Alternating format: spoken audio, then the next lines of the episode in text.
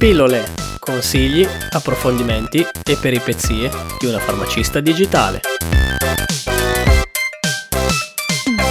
Ciao a tutti e benvenuti in questo nuovo episodio. Oggi parleremo di probiotici. Ma Alice, scusa un attimo, di cosa parliamo in questa puntata? Ciao a tutti, iniziamo proprio bene! Allora, dato che non ho la benché minima idea di che cosa sia un probiotico, risponderai a tutte le mie domande? Sì! Anche a quelle stupide? Super sì!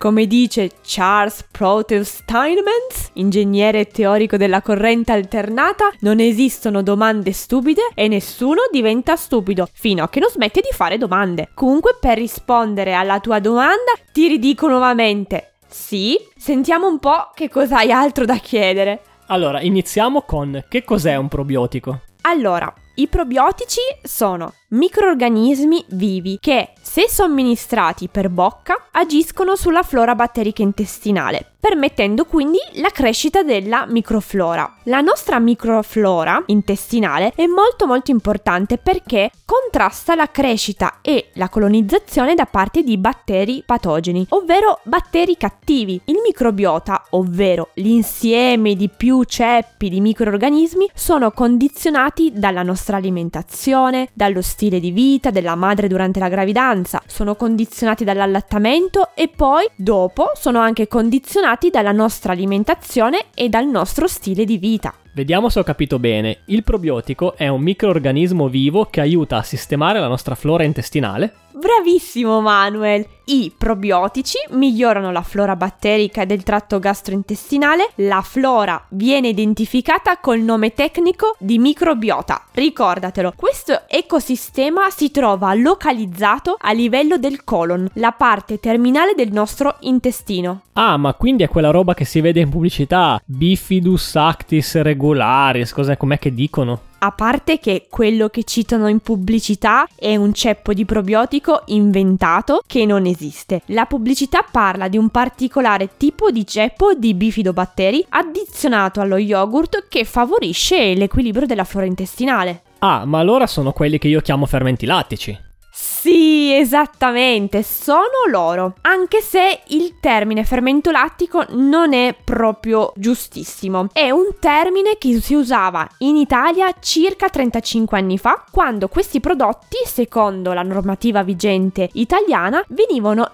inclusi tra i prodotti dietetici. I primi prodotti praticamente autorizzati contenevano Saccharomyces cerevisiae, Saccharomiceti, i lieviti, o fermenti lattici come Streptococcus thermophilus e Lactobacillus bulgaricus, i batteri, in associazione per lo più con vitamine del gruppo B che davano una sorta di valenza nutrizionale al prodotto. In quel periodo venivano definiti anche integratori dietetici biologico-vitaminici, essendo comunque il termine biologico porta sempre un po' di confusione e si poteva in quel periodo confondere un po' col termine di agricoltura biologica, si decise di coniare un termine specifico, ovvero quello di probiotico, comunque utilizzarlo con un determinato senso, ovvero microrganismo vivo che avesse l'effetto fisiologico di favorire l'equilibrio della flora intestinale. Ma quindi sono o non sono la stessa cosa? Possiamo rispondere sì e no. Allora, adesso metto la voce un po' stile storico. La denominazione fermento lattico è stata tradizionalmente usata per identificare i batteri produttori di acido lattico, quindi di un particolare tipo di ceppo di probiotici. Storicamente i batteri lattici erano quelli che venivano utilizzati per conservare il latte, in cui si trovano praticamente spontaneamente, e questi batteri favorivano la digeribilità del latte stesso. Invece la parola probiotico nel corso del tempo ha avuto sempre un'accezione diversa. La prima volta fu utilizzato da Lille e Stilwell, che volevano descrivere sostanze secrete buttate fuori da un batterio che stimolano praticamente l'accrescimento di un altro batterio, con un'attività perciò opposta opposta a quello di un antibiotico, che invece quello lo stermina. Nel 1971 venne poi usato per descrivere il termine probiotico estratto tissutale, ovvero in grado di stimolare l'accrescimento microbico. Solo dopo, nel 1974, il termine probiotico fu usato per identificare un supplemento dietetico di origine microbico con l'addizione di organismo e sostanza che contribuiscono al bilancio microbico intestinale. Fuller successivamente, nel 1989, modificò questa accezione in integratore alimentare contenente microbi vivi che hanno effetto benefico sull'ospite, migliorando il suo bilancio microbico intestinale. Poi, alla fine, in Italia, il Ministero della Salute ha deciso di definire il termine probiotico in microrganismi che si dimostrano in grado, una volta ingeriti, in adeguate quantità praticamente, di esercitare funzioni benefiche per l'organismo. Quindi siamo partiti storicamente conoscendo i fermenti lattici con la convinzione che potessero produrre un effetto benefico e curare alcune malattie, fino ad arrivare a sviluppare i probiotici. A volte ho sentito parlare anche di altre robe che si chiamano prebiotici. Che cosa sono quelle invece? I prebiotici invece sono sostanze non digeribili come l'inulina, una fibra,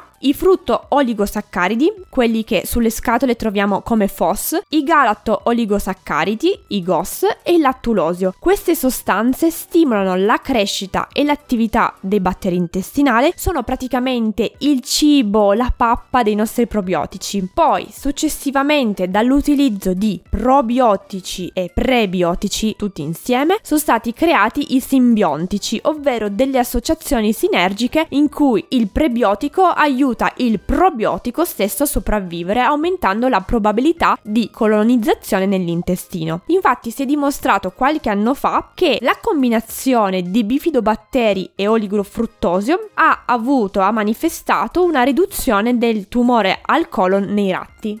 Ma se io mangio lo yogurt, li trovo questi amici probiotici? Nello yogurt sono presenti naturalmente, come ti dicevo prima, aiutano a conservare il latte e a renderlo più digeribile. Mangiare a yogurt addizionato di probiotici aiuta sicuramente l'intestino e la sua funzionalità. Infatti, in uno studio clinico, soggetti intolleranti al lattosio, dopo aver assunto yogurt contenenti elevata quantità di probiotici, hanno manifestato una significativa riduzione della sintomatologia derivata dall'intolleranza al lattosio.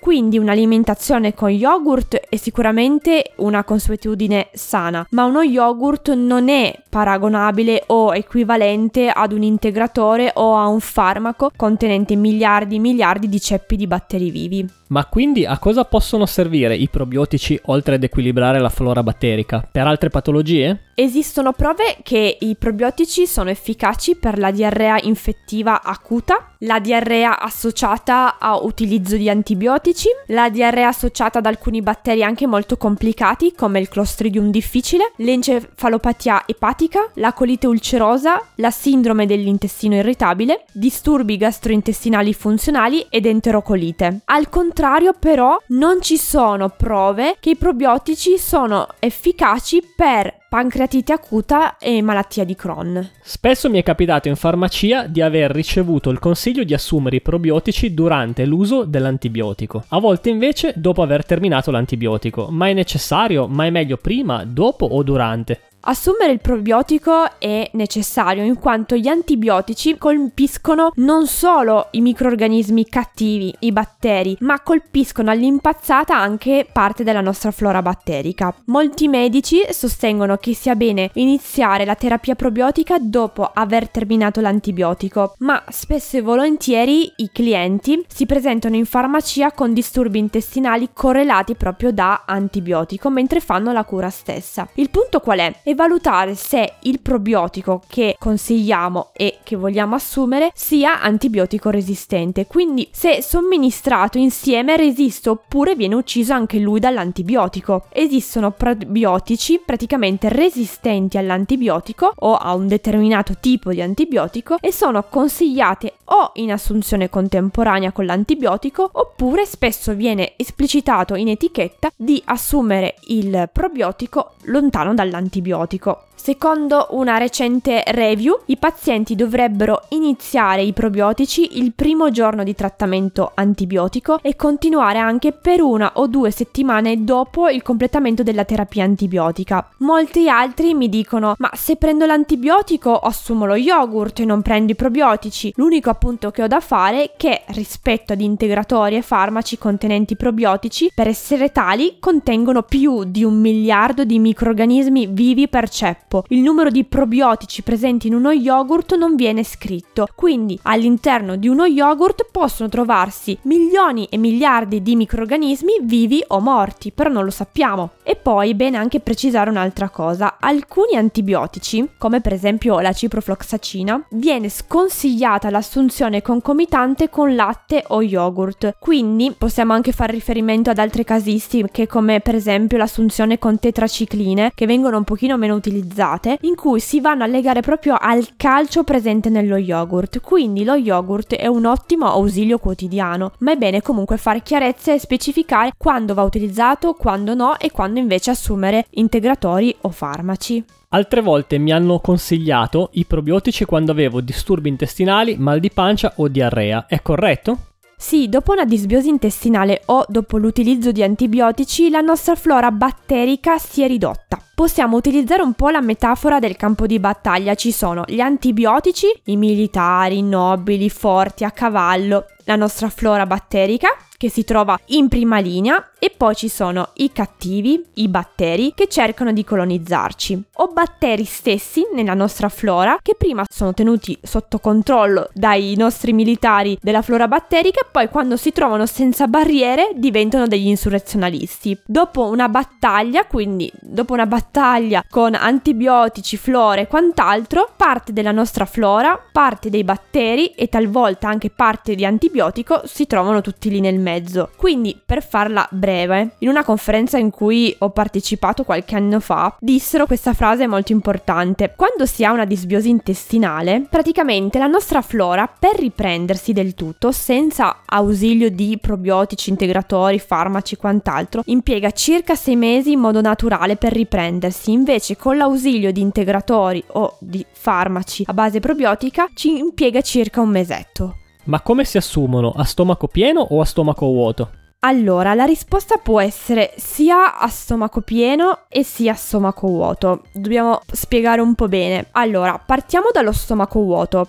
Stomaco vuoto significa che noi non abbiamo mangiato. Appena noi ingeriamo qualcosa, quindi il nostro probiotico, all'interno del nostro stomaco non c'è nulla. Il suo pH è acido, circa 2. Lo stomaco si svuota nell'intestino molto velocemente. In questo modo i tempi sono molto rapidi. Il probiotico si trova poi nell'intestino per svolgere la sua funzione e colonizzare l'intestino. Quindi l'assunzione a stomaco vuoto è valida se abbiamo bisogno di agire immediatamente, c'è molta diarrea e abbiamo necessità di stare bene al più presto, allora lo assumiamo a stomaco vuoto. Però d'altro canto, assumendolo a stomaco vuoto, il probiotico agisce sì molto velocemente, ma la sua durata è limitata, in quanto poi viene eliminato dal nostro organismo in poco tempo, circa 30 minuti. L'assunzione a stomaco pieno invece prevede l'assunzione con il cibo. Questo significa che nel nostro stomaco, oltre al probiotico, si trova anche del cibo. Il pH dello stomaco cambia, non è più così acido, circa 4. Si ha necessità di fare una prima digestione del cibo all'interno dello stomaco, quindi lo svuotamento gastrico è molto più lento, impiega circa 2 ore. Il probiotico raggiunge l'intestino dopo un po' di tempo, si conserva un po' di più perché il pH dello stomaco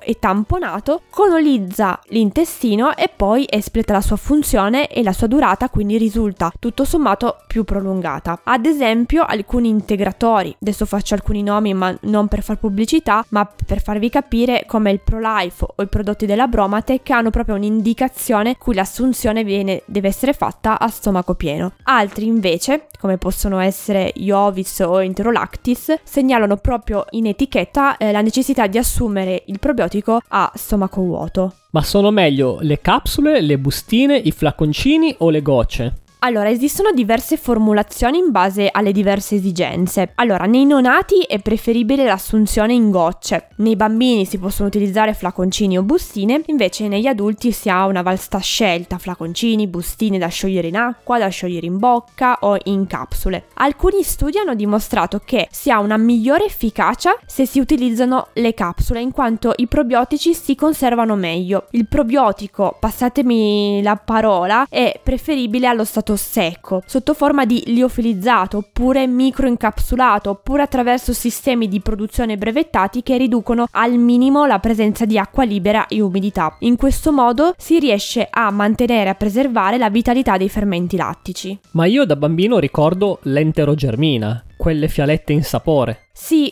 allora, questo è un farmaco, quello che hai citato tu. All'interno non troviamo però microrganismi vivi, ma delle spore. Si chiamano Bacillus clausii, poliantibiotico resistente. La condizione di spora è una condizione molto particolare, praticamente un modo in cui il microrganismo può sopravvivere in condizioni un pochino più difficili. Quindi riesce a sopravvivere a lungo in uno stato di quiescenza, come se fosse addormentato, poi in situazioni un po' più conveniente al suo habitat, quindi dove sa che si può mangiare, insomma, dove è un luogo in cui è pieno di cibi e non in un luogo pieno di carestia, lui si riattiva. Cosa fa? Riattivandosi prolifera e diventa, tra virgolette, quindi da spora a microrganismo vivo. Ovvio che però per riattivarsi ci vuole un po' di tempo, quindi l'enterogermina è molto valida in caso di prevenzione, prima di un viaggio, oppure nei disturbi lievi del tratto gastrointestinale, oppure anche molto utile nei bambini perché è in sapore. Inoltre, anche se non viene specificato, all'interno si trova acqua e Bacillus clausii spore, quindi non contiene né glutine né lattosio. Hai parlato di probiotici, ne esistono quindi tante famiglie? Bisognerebbe preferirne uno al posto dell'altro o sono tutti equivalenti?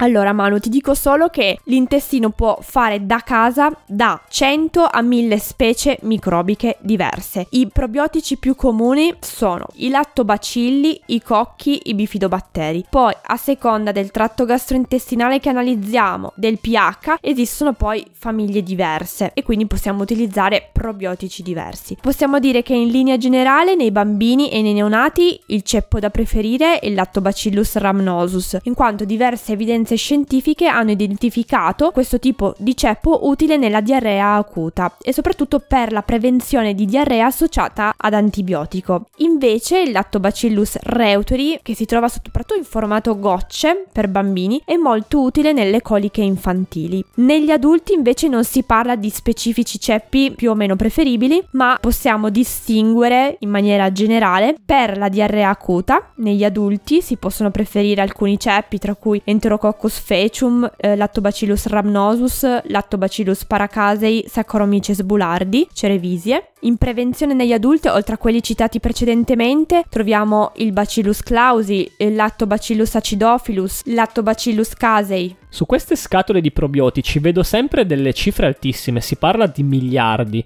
Cosa significa? Allora, significa che per essere considerato probiotico, praticamente diverse evidenze scientifiche hanno definito che la quantità minima sufficiente per ottenere una temporanea colonizzazione dell'intestino da parte di un ceppo microbico, il ceppo deve essere circa di 10 alla 9 cellule vive, circa un miliardo per giorno, quindi quantitativi inferiori presenti all'interno della fialetta, della capsula di probiotico. Se per caso ci sono scritti meno miliardi di 1 miliardo, praticamente deve essere supportato da articoli scientifici, se no diversamente non può prendere l'accezione di probiotico. Questo che ti ho appena detto l'ha proprio definito il Ministero della Salute italiano. Invece una rivisione fatta dalla Cochrane, praticamente un organismo multidisciplinare dove si riuniscono, vanno a rivisitare un po' tutti gli studi scientifici e poi fanno delle conclusioni. In questa revisione della